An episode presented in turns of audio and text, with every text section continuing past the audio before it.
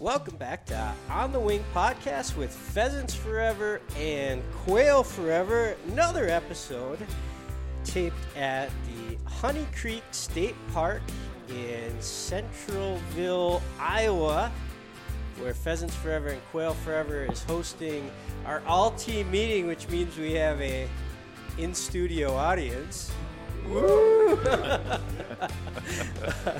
And uh, this particular episode, we are going to be diving deep into the Habitat Organization's presence in the western United States, and that does include Pheasants Forever. It does include Quail Forever. Hi, Chad Bloom. How are you?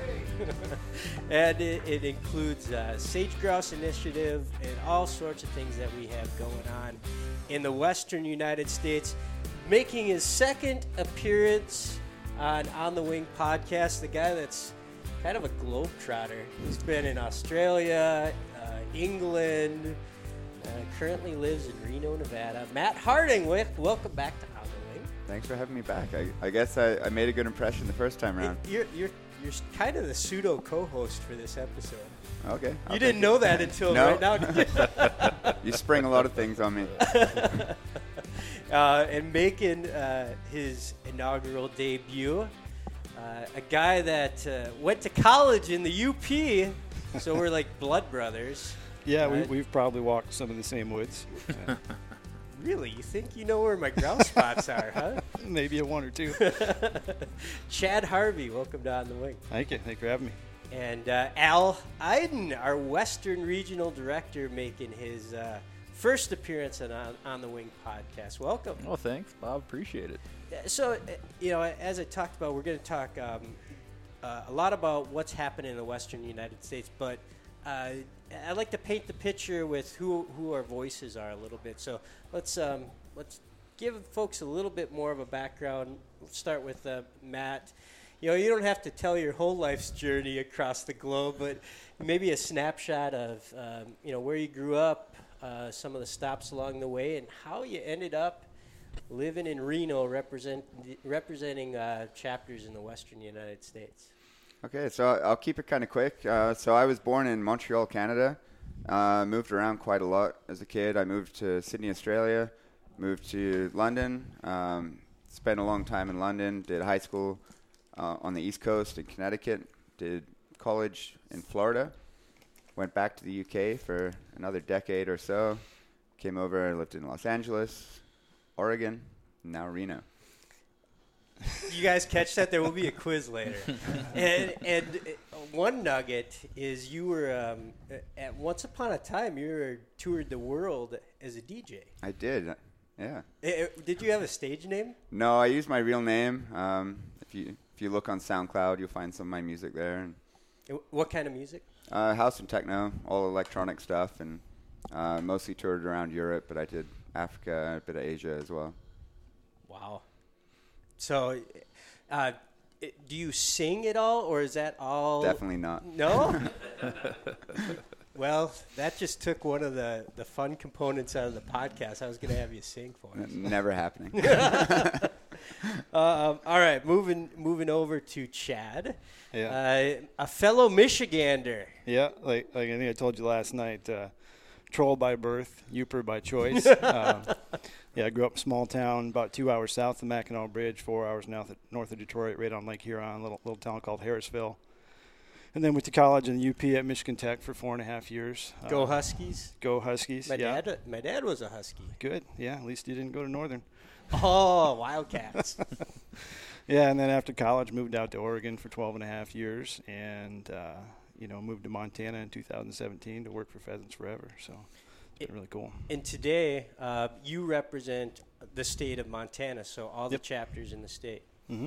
And, and I, I guess, you know, I don't know that I clarified that for you, Matt. You represent all the chapters in which states? Uh, basically the whole Northwest. Uh, so I've got Washington, Oregon, Idaho, Utah, and a little bit in Northern California, and um, and I live in Nevada, and we're setting up a chapter there pretty soon. Nice. And Al You are the Western Regional Director. How did you get there? I am. Well, I actually grew up in uh, in Saint Paul, Minnesota. Grew up in the shadows of a you know a strip mall back when those things people used to go to those before Amazon, and uh, you know kind of got my introduction into the into the wildlife world by watching my dad leave once a year for deer hunting. It's the only time he ever left. Hmm. The only time he ever left. So I'll pack him up. This has got to be cool. The only time my dad leaves is for this week called, called deer hunting. Couldn't wait for it. So I finally got to go, and I figured out, wow, it is pretty cool. So so I grew up there. Started started uh, working. I uh, got my introduction into Pheasants Forever when I started working in West Central Minnesota, and I started actually managing wildlife areas for the Minnesota D N R, and did a lot of work to do prairie restorations, all that fun stuff that you guys do and, and enjoy, and that's when I really got my introduction to bird hunting. So that's when I really started hmm. bird hunting. Um, and then one uh, one spring, it was, I don't know, I can't remember what year it was, but I know it was May, and it snowed a lot, and my wife looked at me and said, I'm not doing this again. If you want to stay married, you find a different place to live and work. I was like, oh, okay. So I ended up in Arizona. Went, moved to Arizona. That's how I got out west. And how long ago was that? That's, uh, oh, God, that was uh, fourteen years ago now. Okay. So so I moved to Arizona, started working for the Arizona Game and Fish Department, and I was like, wow, this is pretty cool. So I kind of w- lost track of the whole bird thing for a little while because I got to chase elk and mule deer and, you know, big cool things like that. And suddenly I got kind of sick and tired of not being able to get drawn for those cool animals every year, hmm. and it became a born-again bird hunter, and that's hmm. that started bird hunting again. And we got three three cool quail down in Arizona, and, and then kind of gravitated back to back to Pheasants Forever, and that's how I got here, and I've been with us for a little over a year now. And, and uh, as a regional director, what does that mean for folks listening? What, what I wish I knew too, you know. But uh, no, I, what what what, uh, what that means to me, anyways, is is um, you know I represent our organization in, in a third of the, the country, right? Mm-hmm. You know, we got eleven states out there, and and uh, it's both Pheasants Forever and Quail Forever. So I get I get both both parts of the organization, and uh, my job is to just kind of build partnerships, raise awareness of our organization out there. We're uh, you know where we are, we're strong, but we're not that ma- you know we're not that many right now, and so we have lots of opportunities to grow. And you know, Chad and, and Matt are going to be a huge part of that, and. Uh, And just kind of let everybody know what, what the core of, of our world knows is that, you know, we are the best agency or best organization to get on-the-ground work done. It, you know, it's interesting from a, a perspective of where you would think an organization like ours would be strong. You know, it, it, it's natural South Dakota, right? Now you, mm-hmm. There's a ton of birds there, but you also think where pheasants first came to the United States. Right. Right?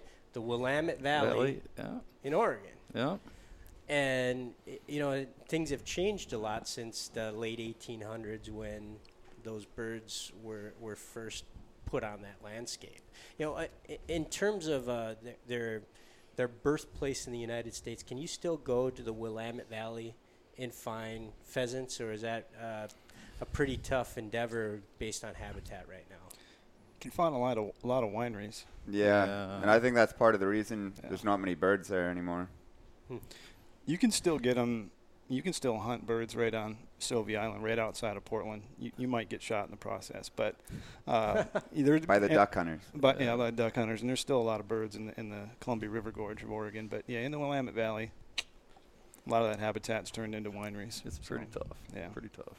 And when we talk about the West, you know, the West is a big place. Yeah. Right. We, we're from our perspective as an organization. We're basically talking from Colorado to the Pacific Ocean. Yeah, right? I always say I cover New Mexico to Montana over to the ocean. I mean, that's yeah. a big, it's a big area. What so. are some of the bigger habitat issues when you talk about a landscape as large as, as the Western United States?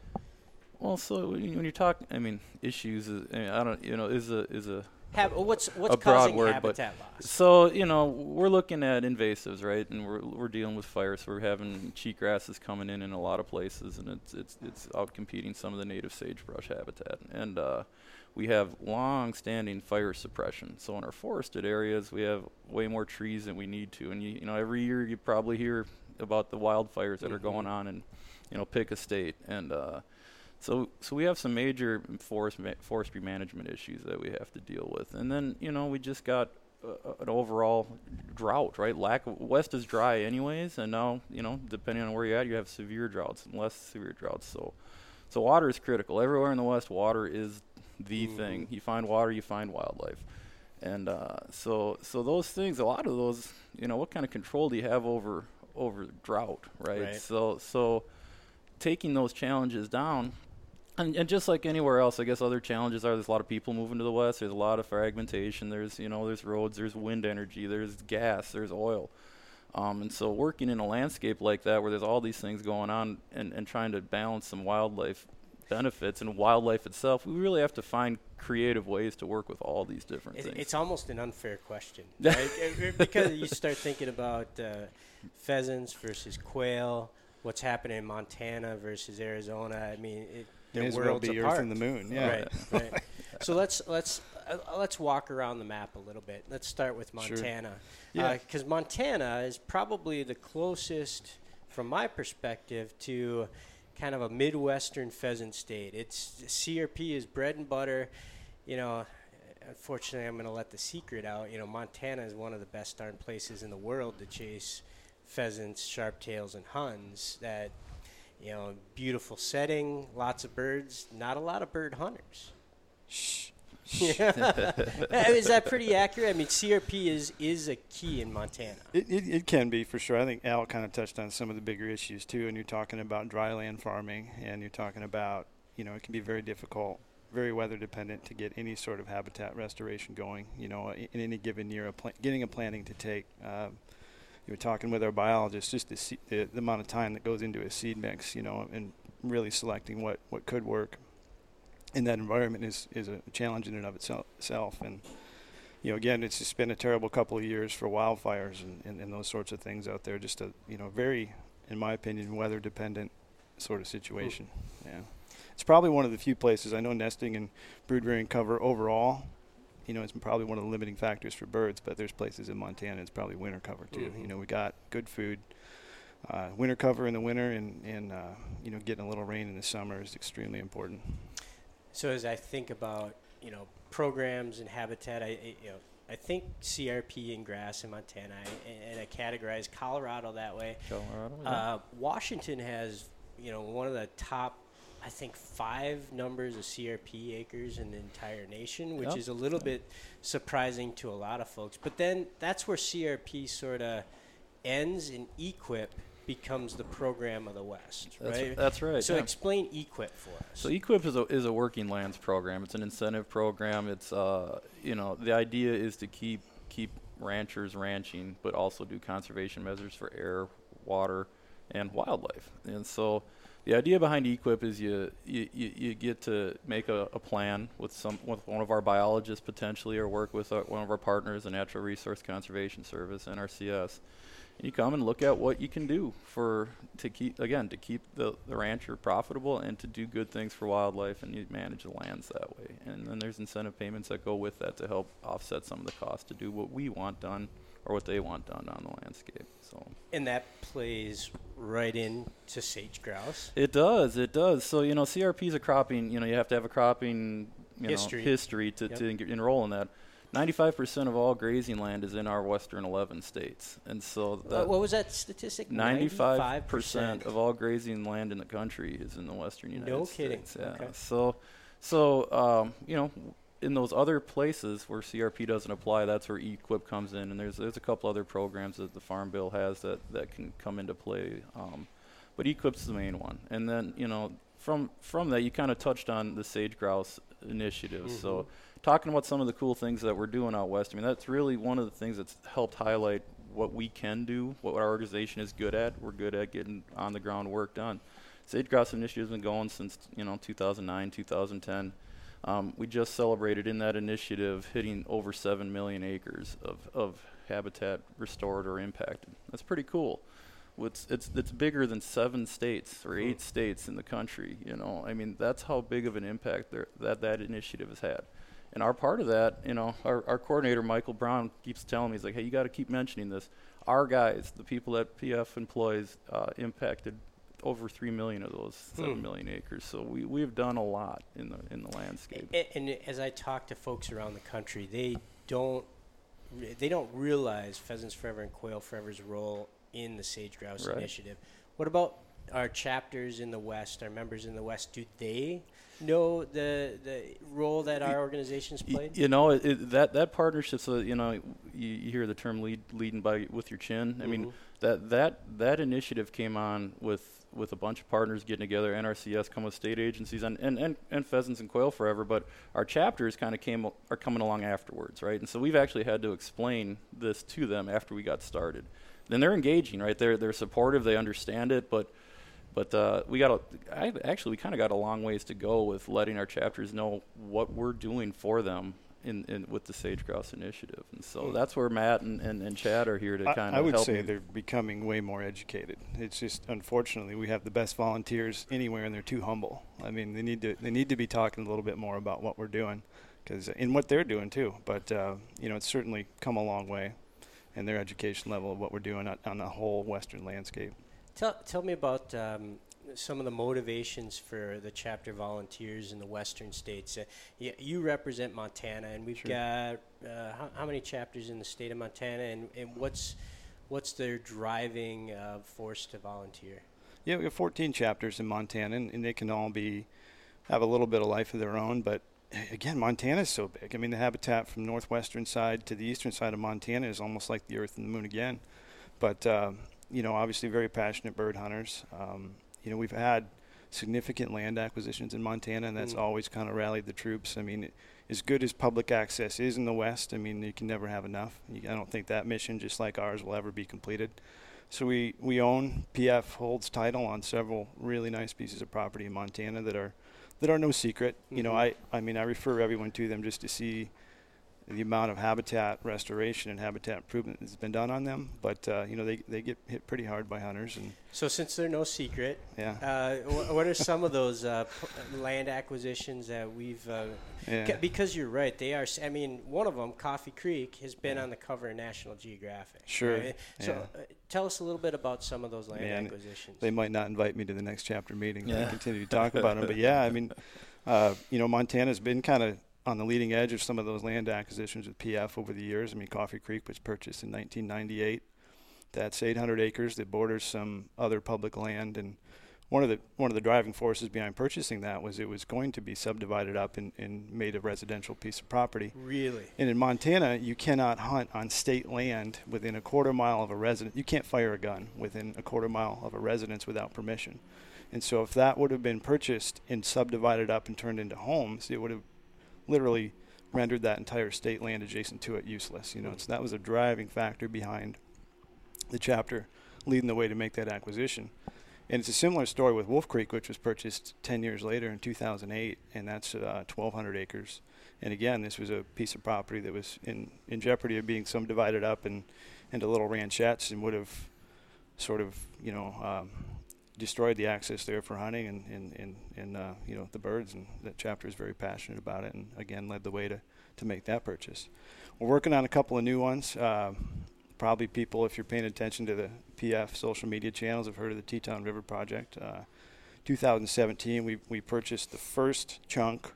Um, it's, it's right about forty-five minutes north of Great Falls on the Teton River. Uh, the first chunk's two hundred eighty acres, but over the lifetime of this project, between some planned gifts and some other acquisitions, it's gonna it's gonna hook up fifteen to seventeen hundred acres of, of property that P F could potentially own, and then connect that to another seventeen hundred acres of state land. So you're gonna have over thirty-five hundred acres of contiguous, great habitat for birds. Uh, man, it's full of, full of mule deer.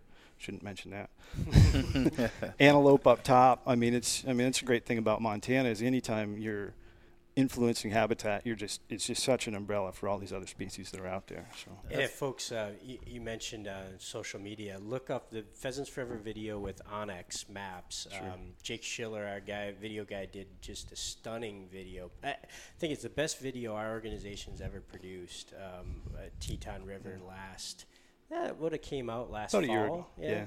Oh, he was summer. out there making it a year ago. Yeah, it just came out in the last the last fall. Yeah, but um, you know, I hop that in the old uh, Google machine, and you'll find it. It's a, yeah, it's I mean, a it's really really cool video. It's pretty easy to just fly a drone over that country and be like, yeah, I'm done. Yeah. and, and land acquisitions in the West are not exclusive to Montana. You've had some big ones in your region too. Yeah, Matt. yeah. I, the one that I think is really successful is. Uh, is the Marty Ranch in Idaho, and that connected two existing sections of public land and made them one continuous one. And um, like I mentioned on the, on the Idaho podcast, uh, they went down there to to uh, do a site visit and saw almost every single big game animal that Idaho has to offer hmm. on that property, as well as pheasants and quail and you know, waterfowl when they c- come through. That's pretty impressive. It is. Um, so we, we've got uh, even some little smaller ones too, right? There was the Knott acquisition in Washington. Yep. So it's not all, you know, giant Teton River. We've done a fair amount of lac- acquisition of all shapes and sizes in the West. From a chapter motivation perspective, beyond land acquisition, um, what other things, you know, so, uh, motivate and get get folks engaged when they start thinking about holding a banquet and and getting involved in the in the organization in Idaho, in Oregon, in Nevada, in Arizona? What's um, you know, what are the triggers for them? I mean, you know, improving bird habitat. I, I think, at least in my states, when you talk about pheasant specifically, the habitat's disappearing very quickly. You know, some of the other Western birds, they're in the more natural landscapes, and yeah, they get im- impacted by fire and drought, but um, the pheasant habitat specifically with the agriculture changes in the West, you, you know, it's talking about Oregon and Washington. Now you've got hops growers and orchards and vineyards, and Uh, that doesn't leave a lot of cover for birds. So um, a lot of my chapters there are really focused on working on existing habitat that, you know, might be state-owned, that is protected, and they'll they'll look to improve that. And usually it's water delivery systems. You know, water's a big thing in the West, and uh, they'll, they'll plant seed, seed plots and cover and uh, direct the water to it so that it doesn't dry up and, you know, end up being useless when it's needed. Uh, I'll go ahead, Chad. Oh, I was just like, not to just say ditto to what Matt does. I mean, I think I think there's a lot of that too in Montana, but I mean, we have a great R three effort. I think we have, you know, one of the best youth engagement chapters in the country in the Flathead Valley, uh, where I've been living, and they've been running a youth shooting league over the last twenty plus years. Last year we had eighty-five kids going through it over an eight week period, and that's, you know, we're touching them eight weeks there, and then t- you know, youth hunts and, and getting them out on field days, and, and I mean, I think the future of hunting is strong in Montana, and we want to, you know, keep it that way, but also, you know, be a model for, for other states across the country to, you know, to continue to to get people engaged in hunting and habitat and all that stuff. You guys have mentioned pheasants a few times, but wh- what about chapters that are focused on quail, or even do we have some chapters that are like, you know, Huns, Huns well, baby, uh, or where it's at, and that's what I want to do? Well, I can talk a little bit about the Southwest and the chapters with the quail. I mean, they're, they're, fo- they're the things that they're interested in, of course, are, are R three, that they're really interested in getting people out. Um, the next thing that, that, like, the Southern California chapters and our Southwest chapters are access, access mm. to their public lands. I mean, Arizona it's, itself is it's fifty percent federal, thirty percent state, and then twenty percent private. So it's mostly public land state. Mm-hmm. Uh, but those those lands can be blocked off really quickly by where the private land is and where roads are. So our chapters down there are really interested in access, and they're really interested in habitat as well, but it's habitat on federal lands, working on the Forest Service, working on B L M, things like that. Um, and a lot of their activity, our Southern California quail chapters, I mean, they're they're they're, they're managing little quail drinkers on the forest. Guzzlers? Guzzlers, yeah, th- about five hundred of them. They maintain them. They bring water out to them. That's that's their life. That's their passion. That's what gets them up. That's what gets them going. So, so you know, you're a guy from Roseville, Minnesota. You probably don't, you know, you didn't know what a guzzler was until you went west. Explain yeah. it to folks that uh, so, in, in so never, it's you a, know, they're it, thinking of drinking yeah, fire. Yeah, yeah, yeah. So it's, it's kind of a basic little deal, you, you know. So we get rain once in a while in the Southwest, maybe not real often, but once in a while. And so you, you put out a like a rain trough, like a platform that catches rain. It funnels it into a, a tank, a, you know, some sort of cistern or something like that.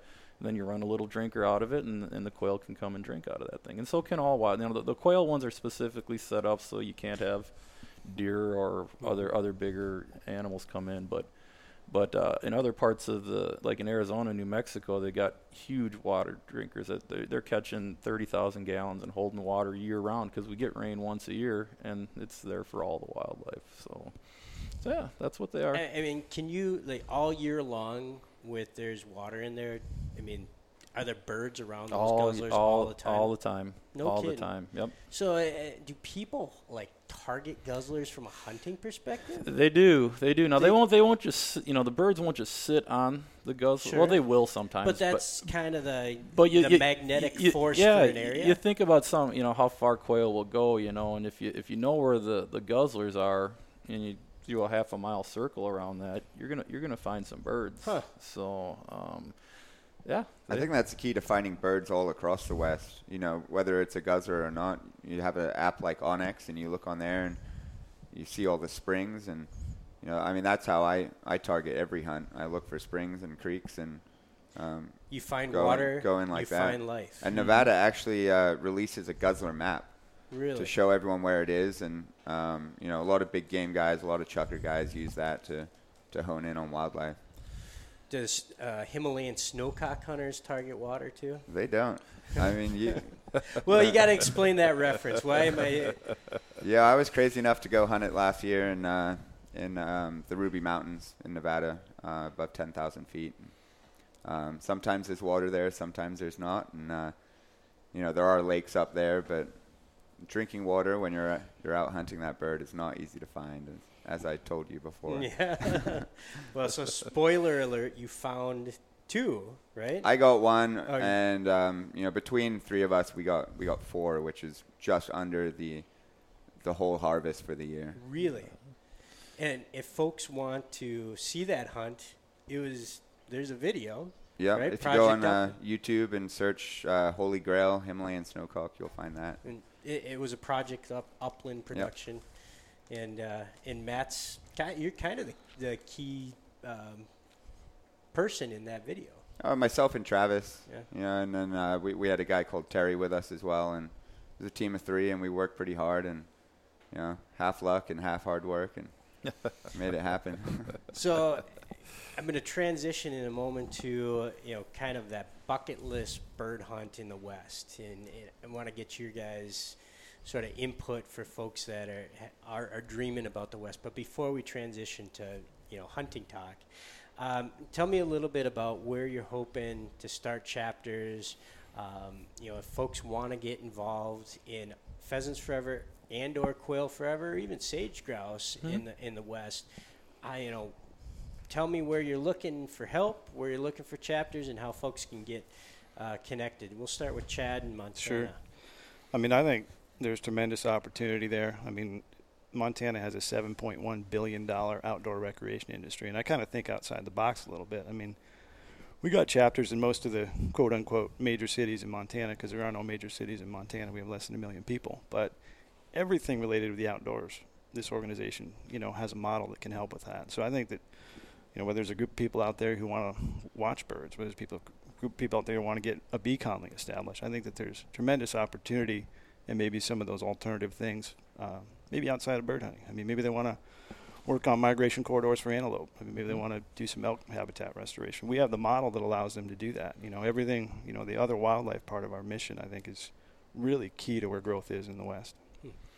And in Montana, we have existing established chapters in most of the big towns, right? And sure. Missoula, yeah. Bozeman. We don't have a chapter in, in Butte, right? We don't have a chapter in Butte. We have one in Dillon, uh, an hour south of there. Um, we, you know, we don't have a.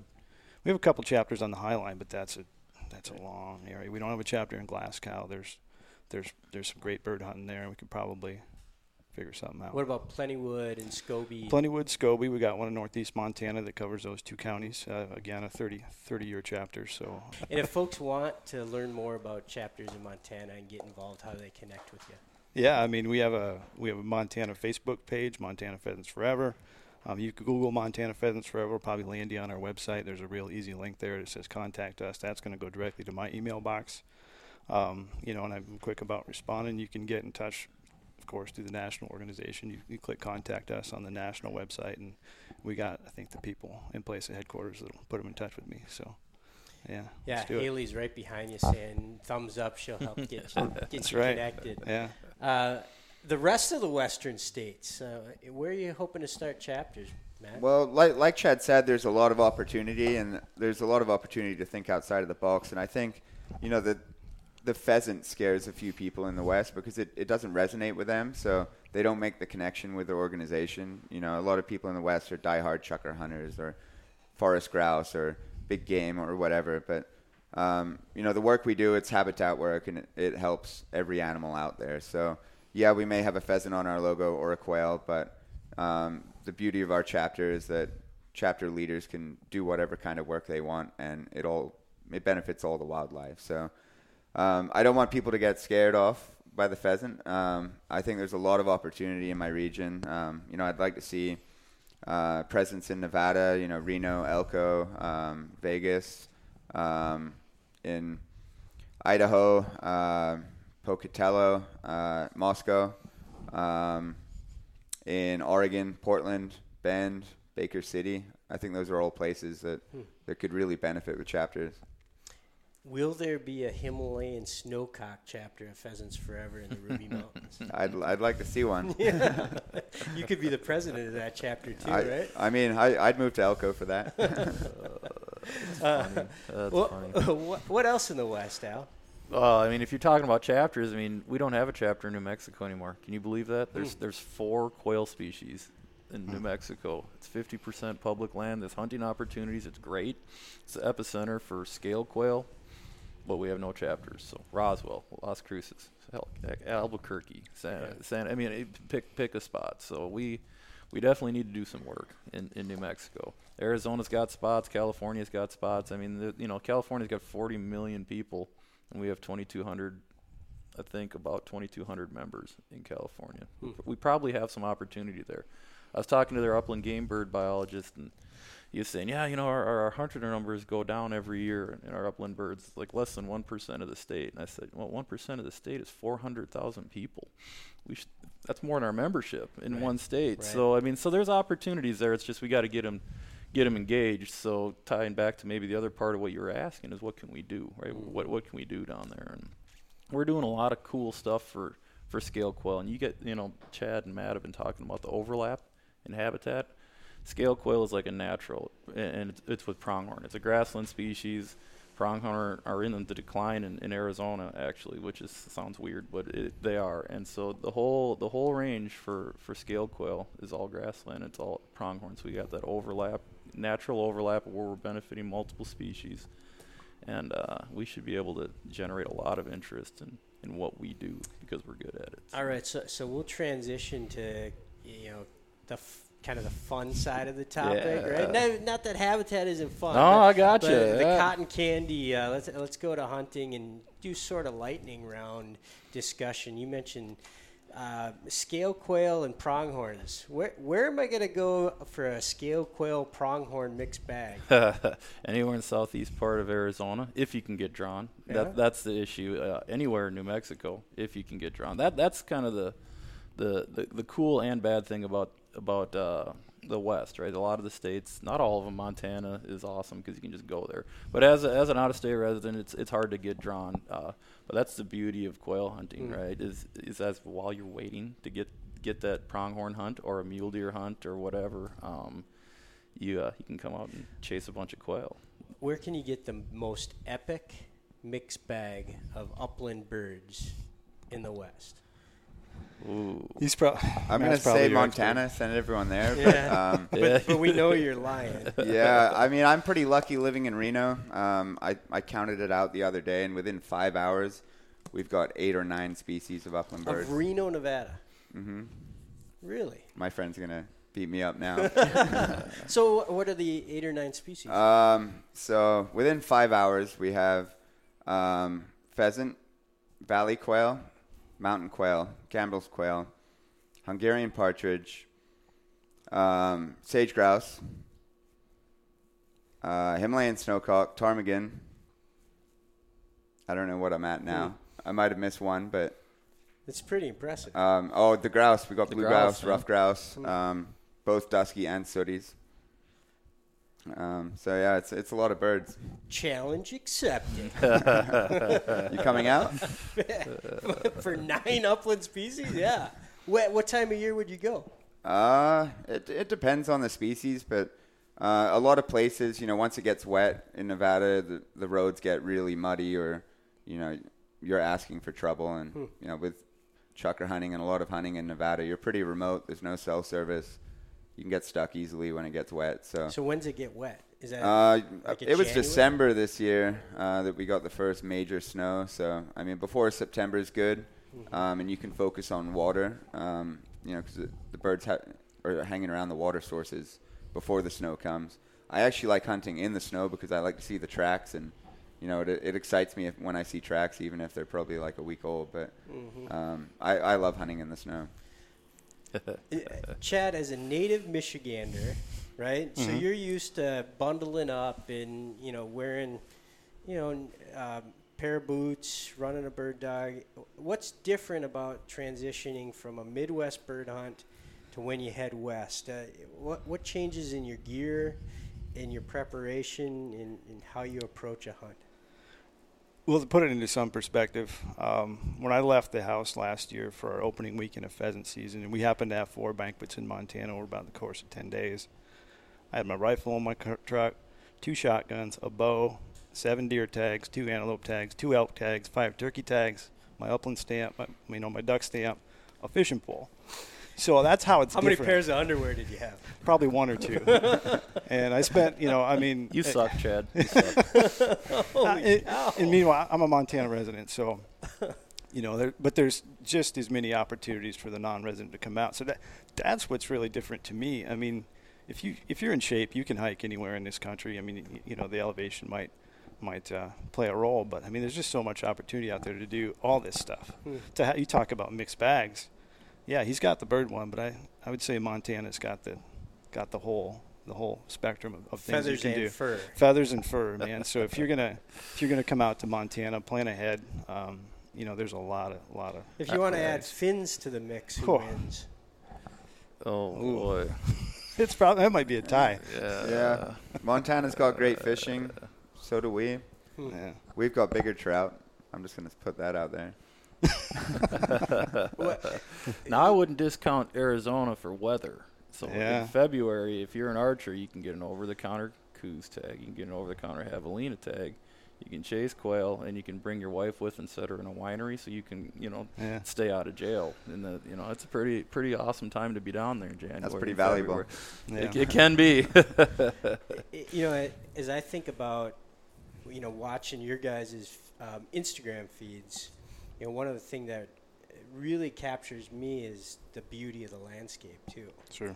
You know, and we, we talked about this on the Idaho podcast, just, you know, being in Hell's Canyon, you know, you almost give a shit about what birds you get. It's like you're on top of this canyon and you say, sort of like, wow, this is... this is what's right in the world. Yeah, we're pretty lucky. That's what we said on the snowcock hunt. We said, you know, if we don't even see a bird, it'll st- still be one of the most epic backpacking trips we've, we've ever done. Mm-hmm. I mean, it's beautiful up there, and it's a real secret, that area. And I, I think the same when I've hunted in Montana. You know, it, it, folks dream of that, you know, utopic German short hair on point. Mm, or debatable. Whatever breed, wire hair, English setter, or a golden retriever. Golden retriever. That's not the point. The the bird flushing out of the grass in the shadow of the foothills of the Rockies, right? Yeah. Uh-huh. I mean, who doesn't dream about that hunt? Yeah, I hear you. Can can a person go find that hunt on public land? Absolutely, for sure. You know, and that's a that's another big thing. If you're coming out west, I mean, bring your camping gear. I mean. There's so much public land, and you can camp on any national forest or B L M land, you know, and you can get up in the morning and hunt right from your truck. I mean, that's that's probably one of the coolest things that, that anybody can do, you know, hunt right from camp and not have to drive out anywhere. It's It makes it perfect for a road trip, too. I mean, you can oh, come yeah. and just drive around the whole whole West for a month and, you know, hunt more than eight or nine species. Drive around the West for a month. That'd be awesome. We kind of do that. Yeah. yeah. So help us, you know, you say you can find public land. How yeah. do you get started? How, you know, because uh, do you call the biologist for Idaho Game Fish and Parks? Do you go online and download maps? Do you go to Onyx? Like, hey, help us out. What's step one? Yeah, I mean, it never hurts to talk to the local biologist or even the bi- biologists we have with P F. But I mean, they, they get they literally get hundreds of calls, and, everybody, and everybody's getting the same information. You guys just get hammered um, in the fall yeah. with people wanting to know where yeah. to go. Oh yeah, you do. Yeah, yeah, and it's I mean, it can it can vary from year to year. A lot of it again depends on weather, but you know, I always tend to steer people towards the P F properties just so they can see the work, but. Uh, You know, I mean, it's nobody's going to give away any secrets. No, and, and no. there's well, no expectation of giving yeah. away yeah. secrets, but yeah. there's also, you know, if you're in, you know, southern Iowa and you've always dreamed of that flush and rooster in the shadow of the Rockies. Sure. Yeah. But you don't have the money to go stay at a, you know, a, a high-end lodge and make that happen. You want to find public land. And, that, you know, doing it yourself, D I Y style, yeah. Yeah. is so much more gratifying anyways. Yeah. But the intimidation is, like, yeah. where the heck do I start? Well, a lot of the states now have, I mean, you, you know, you, one of the places I would say start is a lot of the states have some online tools for you, some sort of online mapping that at least shows you kind of, all right, here's where the public land is, and they'll give you a somewhat of a vague description of here's what you can find in this area, whatever species. So, so yeah, if you if you have an idea of which state you, or even if not, you know, if you just mm-hmm. want to come out west, pick a state, go to the, the, the, the state wildlife agency's page, and you'll find some sort of a hunt plan or where to hunt, something something along that line, mm-hmm. um, and just play around on it for a while. There, a lot of times they're clunky, so be patient, mm-hmm. but but uh, you'll get you'll get some pretty good starting information. From there, you know, that's when I think when you when you have that little bit of background, when you call the, the biologist, you're going to get better help, if that, if that makes any sure. sense. Yeah. And so, because you kind of talk about, you at least sound like you know where you're going. Hey, right. I want to go to this butte or this, this or that or whatever. And then you'll start to hone that, that huge landscape down to two or three canyons, right. you, you know, and that can be really helpful. So, you know, when I talk to folks going to the North Woods for the first time to grouse hunt, you know, first thing you think about is, buddy, bring your G P S. Yeah. Because, mm-hmm. you know, you're you're going to get turned around. Looking at my buddy Matt Morlock listening, you, you're going to get turned around walking through the first set of trees if you're, you yep. know, flatland, grassland hunter, right? Yep.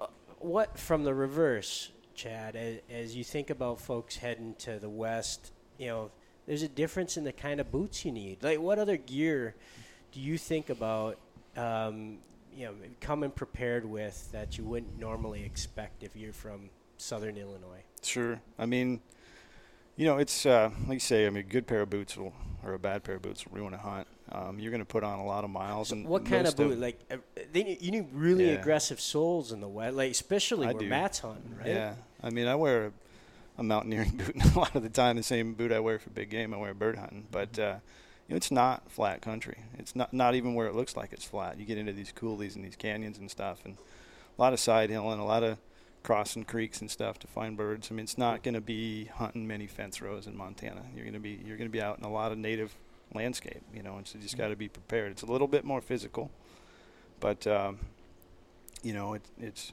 Yeah, I mean, just be prepared for any type of weather. Doesn't matter what time of year it is. It could be snowing, it could be raining, it could be ninety degrees in October. You know, it's just all that sort of stuff. How much water are you carrying? Depends on how far I plan on going and how much water is available. I mean, there are times I'll take a water filter with me for me and the dog and just do it that way, you know, uh, stop and take breaks. But, yeah, it can it can vary. Water is important, though. Elevation. It's probably way it's different probably, down in Arizona, too. Yeah, so. it's, it's it, well, everywhere in the West. I yeah. mean, it's it's just, you know, hunting in Minnesota, I, d- I didn't carry a whole lot of water with me because I wasn't I wasn't walking for twenty miles and yeah. at a time. I'd, you know, kind of do your loop and you'd come back and you'd get a drink. I, you never go out without water. You guys hunt with G P Ses? Yep, always. Yeah, and on the dog as well. And, yep. and going back to the, to the water thing, I mean, it, it's important to bring water out with you, but it's also important to have some in the truck. Mm-hmm. You know, an extra gallon.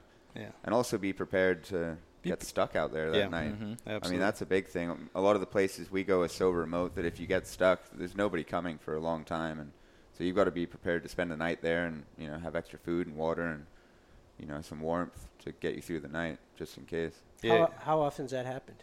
Whenever it rains. Yeah. There's places in my, we call it gumbo. Like you go in on a hard dirt road, and if it rains, you could be in there for a few. I got stuck for two days bow hunting this year. Couldn't get out of where I was.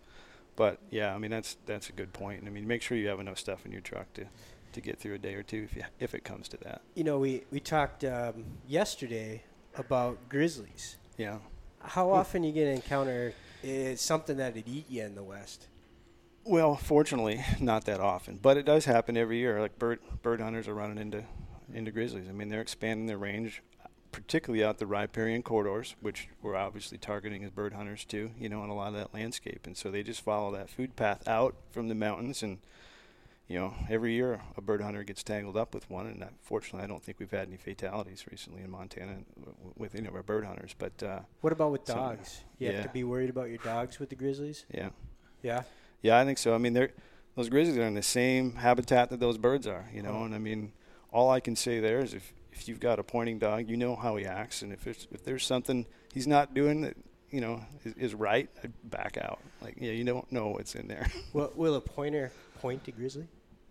I have no experience in that.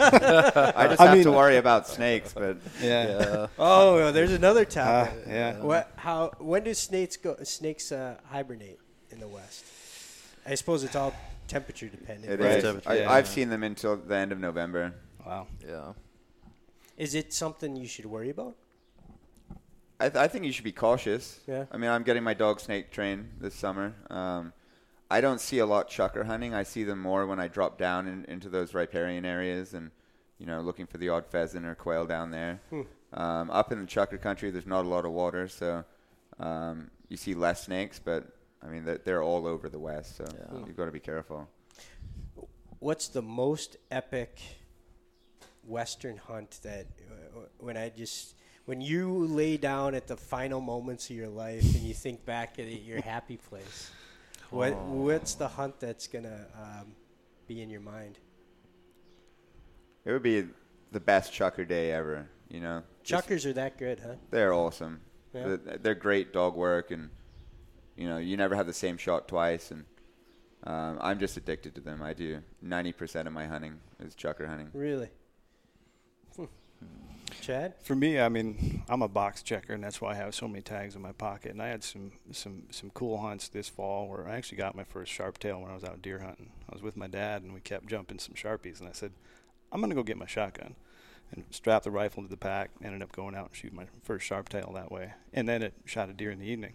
And uh, woke up another morning in, in southeast Montana with me and my dog camping in the back of the truck on some B L M property, walked over to a habitat project one of our chapters had done, shot a pheasant, put the dog in the truck, went to go look for antelope, ended up jump shooting some ducks and shooting my first antelope that evening, you know, all, all in the same day, and then going back to my hotel room and cutting up an antelope in the hotel. And I'll never forget that. It's just hmm. stuff like that is what really drives me, when you can just encounter so much wildlife over the course of a day or over the course of a week, and you know, I hope to have more of those. Yeah. You eat a lot of wild game, don't you? I haven't bought meat in a year. What's your favorite meat to eat? Mountain lion. Really? It's awesome. It's kind of... I don't uh, believe you, man. I don't believe you. I, I mean, it's somewhat like pork. It's pork. It's just yeah. like pork. Like if you... if I, I, I did a whole bone-in ham this year for my family at uh, Thanksgiving, and I, they thought it was ham. Yeah. yeah. I, I mean, I... I I don't know that I'd categorize it as my favorite, but oh, so good. it it's definitely up there. It's yeah. it's tremendous. Yeah. Mountain goat's a close second, so it just has yeah. something to do with being on the mountain, I guess. Huh. Yeah. huh. What about you, Al? Me? I don't know. If I mean, my dream hunt, and it's a little specific because of my background as a biologist, but uh, the Kaibab National Forest was set aside by Teddy Roosevelt, and it's got some of the biggest mule deer in the world. And so there's a December mule deer hunt that I'd like to do, and then that's the, also the place in Arizona where we have chucker and blue grouse. So I, I could do all three, and and uh, just it'd be awesome. Hmm. It'd just be awesome. Well, as we uh, sort of wrap up this episode of On the Wing podcast, looking for, you know, wh- what are your final thoughts related to, you know, folks listening? You'd like to to get them engaged in the organization, or encourage people to, to take a trip west for a bird hunt. When, what's left uh, sticking in your head at the end here? I mean, I think for me, it's just anyone listening that isn't already involved in a chapter or doesn't have a chapter in their area to get in touch with one of us and, you know, hopefully get something started, because, you know, the West has tremendous opportunity, and um, we need to expand our membership and our presence there. Yeah, I'd, I'd kind of say the same thing. I mean, if you love anything in the outdoors, anything, we got a place for you in this organization. So yeah. be engaged, get engaged. Yeah. You know, however that is, kind of tying up to what Matt said. Reach out and become a chapter. Reach out to any of us. Reach out to any of our biologists. Just just help. I mean, we we have such huge landscapes and such mm-hmm. cool opportunity. And it's it's you know, you were talking about the challenges, but it's really pretty easy. It's it's not as scary as you think. So come visit. You know, we just need more people. Yeah, we just, right. yeah, yeah, exactly. Yeah. Well, Matt, Chad, Al, thanks very much for, for joining me on, on this episode. Really fun conversation. I I might join you for that nine bird upland. Uh, Let's do it. Yeah, I'm in, we, man. We got to get Matt game, big game hunting. He's never got a big game animal, yeah, so that's that's my a, challenge. It's the same season as bird hunting. I, I just with told Matt, you, dude, I like, just told you we can do bird. both. You can do both. You're not here. You can do both. Yeah. And when there's more feathers to chase with your dog, like, I'm, I'm with Matt. Yeah, nine birds. It doesn't fill the freezer, but. I, I love it. Uh, that's awesome. All right, folks. Uh, well, it, we do definitely want you to get involved in Pheasants Forever and Quail Forever in the Western United States. Lots of opportunity to join the organization and make a difference for habitat, for pheasants, for quail, sage grouse, chuckers, the new Himalayan snowcock chapter in the Ruby Mountains. uh, you know what? Wherever you want to get involved, we have a place for you in this organization. Pheasants Forever dot org, Quail Forever dot org. I'm Bob Saint Pierre. Thanks very much for listening to this episode of On the Wing Podcast. We'll see you somewhere in Nevada later this fall.